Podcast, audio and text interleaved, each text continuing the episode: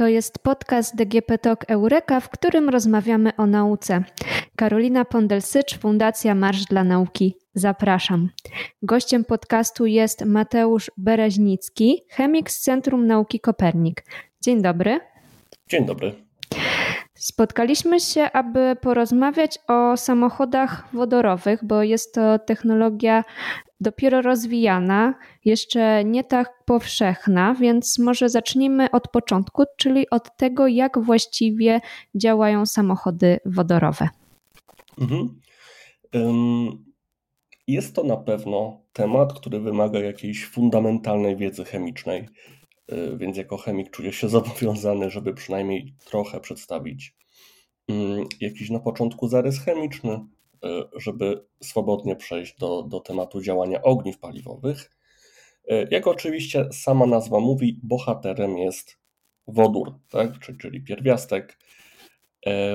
Pierwiastek chemiczny, którego atom jest w ogóle najmniejszym atomem, jaki istnieje. Jest to najprostsza budowa.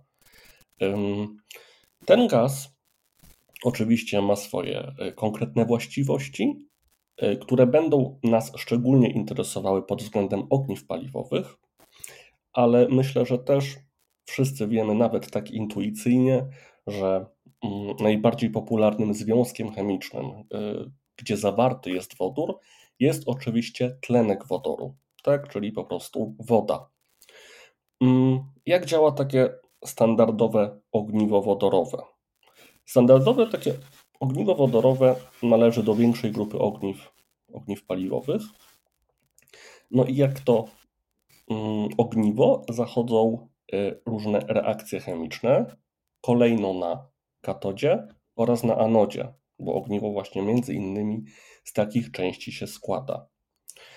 Mm, no i cóż się dzieje w takim ogniwie? Dostarczany jest wodór gazowy. Wodór gazowy ulega utlenieniu. E, czyli po prostu utlenienie jest to taki proces, podczas którego są oddawane elektrony, a z takiego, takiej cząsteczki wodoru H2 po prostu powstaje nam e, wodór e, H, czyli kation wodorowy. Mm, to się oczywiście dzieje na anodzie, tak, ponieważ utlenianie zawsze się dzieje na anodzie. Mm, jest również pobierany tlen, tylko tlen jest pobierany z powietrza, bo wiadomo, że w powietrzu jest około 21% objętościowych tego tlenu, i później w reakcji e, syntezy jest po prostu, są łączone H, które powstały na anodzie, jest łączony tlen, e, który jest pobierany z powietrza, elektrony, które również zostały transportowane i po prostu powstaje cząsteczka wody. A co to ma wspólnego z prądem? No właśnie to, że powstają też te elektrony. A jak wiemy, prąd właśnie jest to uporządkowany ruch ładunków, uporządkowany ruch elektronów. Mm, dlatego w ogóle obserwujemy tutaj jakikolwiek przepływ prądu elektrycznego. Więc tak naprawdę wodór, który jest dostarczany, reaguje z tlenem, powstaje woda. Wydaje się nic prostszego. Czyli efektem działania takiego silnika wodorowego e, jest woda, nie jakieś spaliny, tak jak w samochodzie benzynowym. E, tak, jest woda. Oczywiście mówiąc spaliny mamy też na myśli no, wszystko, co powstaje podczas procesu spalania.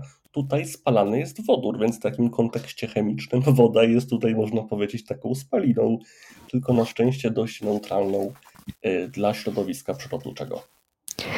Obecnie bardziej e, widzimy trend e, w rozwoju samochodów elektrycznych. Dlaczego tak się dzieje? Dlaczego ten rozwój samochodów wodorowych jest znacznie wolniejszy niż samochodów elektrycznych? Mhm. Um, ogólnie, jeśli mówimy o e, samochodach, no faktycznie, jeśli byśmy nawet zobaczyli na rynek aut, to faktycznie e, mamy o wiele więcej do dyspozycji e, samochodów elektrycznych niż e, samochodów, no możemy powiedzieć w skrócie, napędzanych na wodór. Z prostego względu, ponieważ zasilanie, sposób zasilania w samochodach elektrycznych jest o wiele bardziej poznany, jest o wiele bardziej rozwinięty mm, niż w takich ogniwach wodorowych, gdzie, no, jak wspomnieliśmy na początku, ta technologia jest po prostu rozwijana, badana i po prostu mamy większy wachlarz, e, wachlarz możliwości. E, oczywiście tutaj należałoby się sprowadzić do pewnego e, porównania, tak? Plusów i minusów jednej i drugiej strony, ale odpowiadając bardziej skrótowo, po prostu mamy bardziej poznaną technologię z jednej strony i mniej poznaną technologię z drugiej strony. Jeżeli byśmy trochę się zgłębili w te plusy i minusy właśnie samochodów elektrycznych i wodorowych, to czy możemy stwierdzić, który z tych e, samochodów jest bardziej ekologiczny? Mhm. Ekologiczność też jest takim pojęciem, uważam, dość szerokim i ekologiczność jest też według mnie pojęciem, które jest, które jest teraz e, nadużywane trochę i mam wrażenie, że to pojęcie jakoś rozmyło się, tym bardziej w przestrzeni publicznej. Teraz tak naprawdę e, wszystko i nic może być ekologiczne, a co za tym pojęciem stoi, e, to już producent sam jeden wie. Jeśli mielibyśmy się skupić faktycznie osobno na samochodach elektrycznych i osobno na e, samochodach napędzanych wodorem, na pewno jestem przeciwnikiem mówienia takiego sformułowania, tak, że, że jedno jest super, drugie jest beznadziejne, a niestety chyba to obserwuję e, w takim nawet na dyskusji, w dyskusjach różnych e, w internecie, że jedno chcemy jakoś wywyższyć bardzo nad drugim, e, zamiast tak naprawdę te metody jakoś mm, bardziej zazębiać i niekoniecznie drogą eliminowania, ale bardziej współpracy, więc to, to jest taka moja obserwacja. E, zacznijmy może od samochodów elektrycznych, które po prostu możemy ładować, tak? Czyli mamy jakiś układ, e, no na przykład e, litowo-jonowy, gdzie możemy dostarczyć energii elektrycznej z zewnątrz.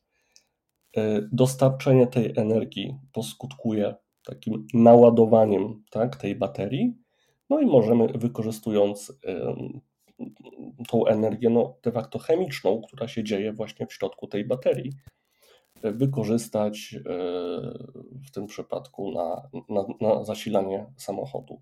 Oczywiście możemy tutaj sobie powiedzieć, że ale okej, okay, no faktycznie trzeba e, te stacje ładujące. Tak, tutaj kolejne pytanie, jak one często występują. Czy faktycznie baterie też mają to do siebie przecież? Nawet te, które możemy ładować, że jednak ich, ich pojemność tak? E, a może nawet nie pojemność, tylko to ich pewna wydajność tego procesu może spadać po prostu. E, więc to jest też, myślę, kolejna rzecz, na którą by należało zwrócić uwagę. I jest taka retoryka, którą właśnie zauważam, że tutaj całe na biało e, wkraczają samochody, które mogą być napędzane właśnie wodorem. Nie jest tak do końca. I dlaczego postaram się to pokrótce właśnie opowiedzieć? Po pierwsze, musimy wodór tak, y, również zatankować. Samo tankowanie wodoru y, może być kłopotliwe. Nawet tutaj nie mówię, w sensie no, należałoby to wziąć pod uwagę, ale o dostępności, y, o, o miejscach, gdzie faktycznie wodór można zatankować. Oczywiście pojawiają się już te miejsca. Jest ich nawet, no nie wiem, w porównaniu do do roku 2022 y, jest ich naprawdę więcej i one powstają i bardzo dobrze.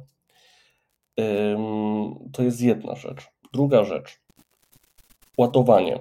W sensie ładowanie mam tutaj na myśli bardziej to, że chcemy zatankować wodór i tutaj już też się dzieje pewien problem techniczny napotykamy, ponieważ całość układu, który doprowadza wodór podczas tankowania może być po prostu y, bardzo, bardzo zimny. Y, faktycznie zamarzanie tych różnych tak, końcówek jest dużym problemem, a to się dzieje też z dość prostego zjawiska fizycznego, po prostu rozprężamy gaz.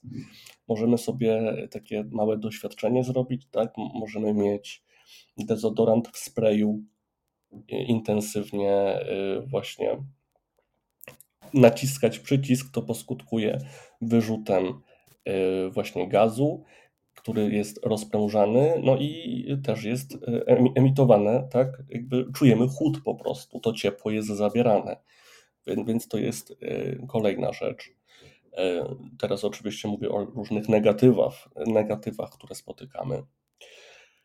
Kolejną rzeczą jest może cena, bym powiedział, w tym przypadku tego właśnie wodoru. Około średnio 44 zł za kilogram e, tego wodoru. To nam oczywiście średnio e, pozwoli przejechać około 100 km. E, czy to jest dla kogoś dużo, mało? No to oczywiście jest to kwestia bardzo indywidualna.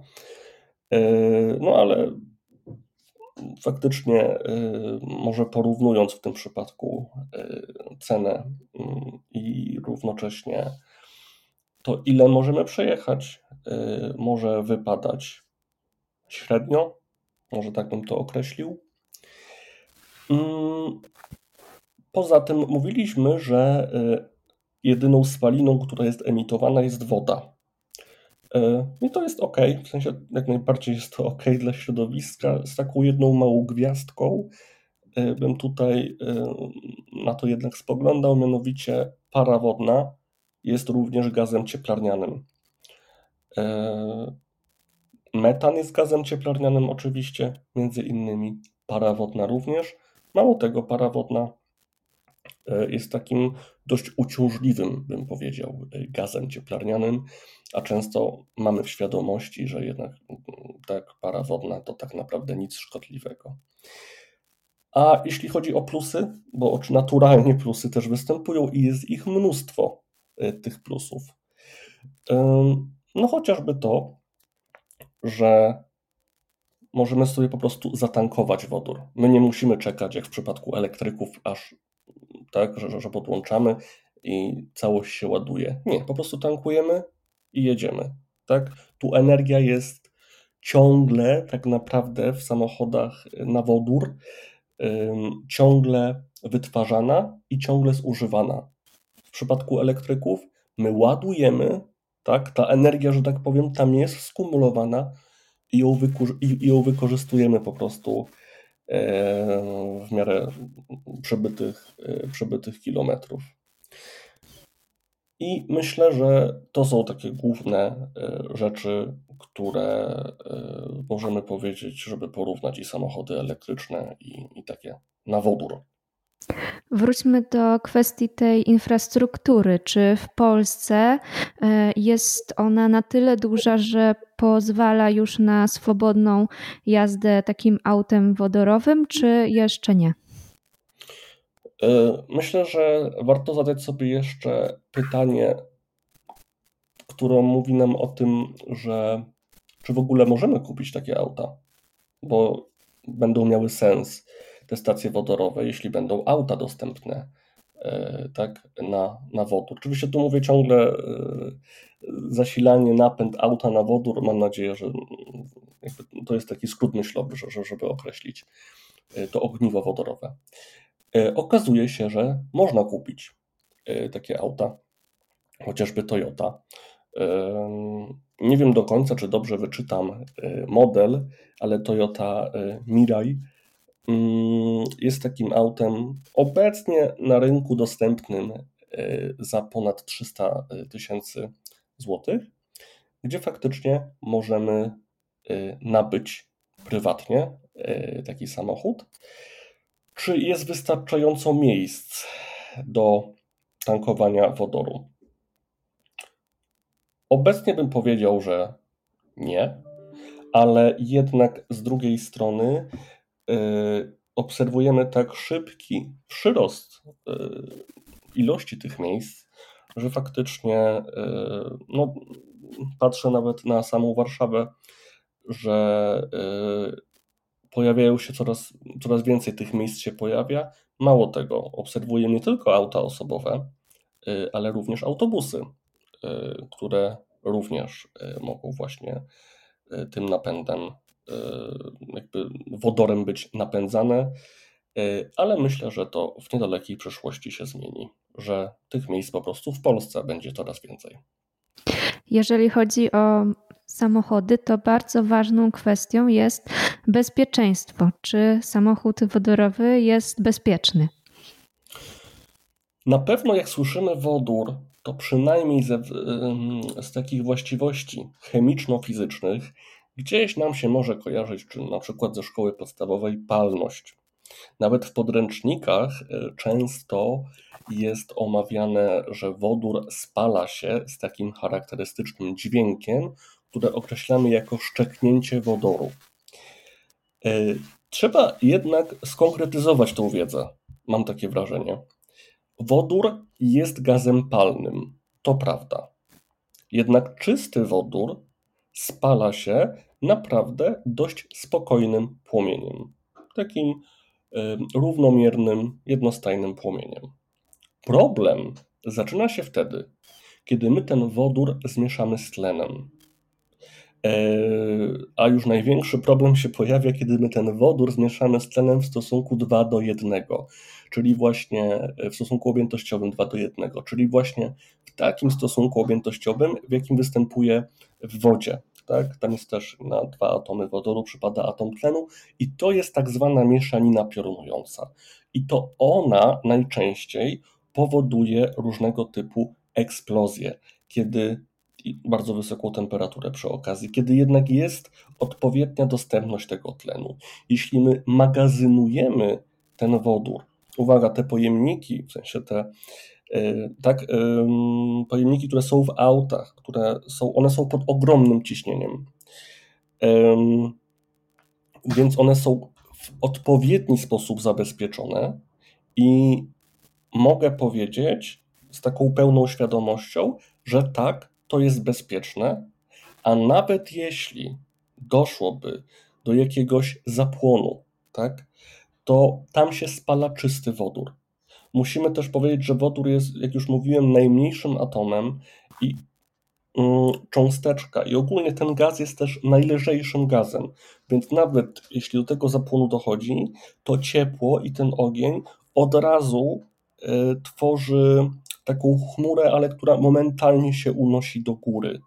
To nie jest zapłon, który ma ogromne, że tak powiem, pole rażenia, tylko jest to dość, jak na eksplozje, które widziałem w życiu, dość spokojna y, eksplozja, która momentalnie idzie do góry, ale naprawdę ryzyko jest znikome, bym powiedział. Naprawdę producenci są świadomi tego niebezpieczeństwa i w odpowiedni sposób tak zabezpieczają pojemniki na wodór, że są one stosunkowo bezpieczne.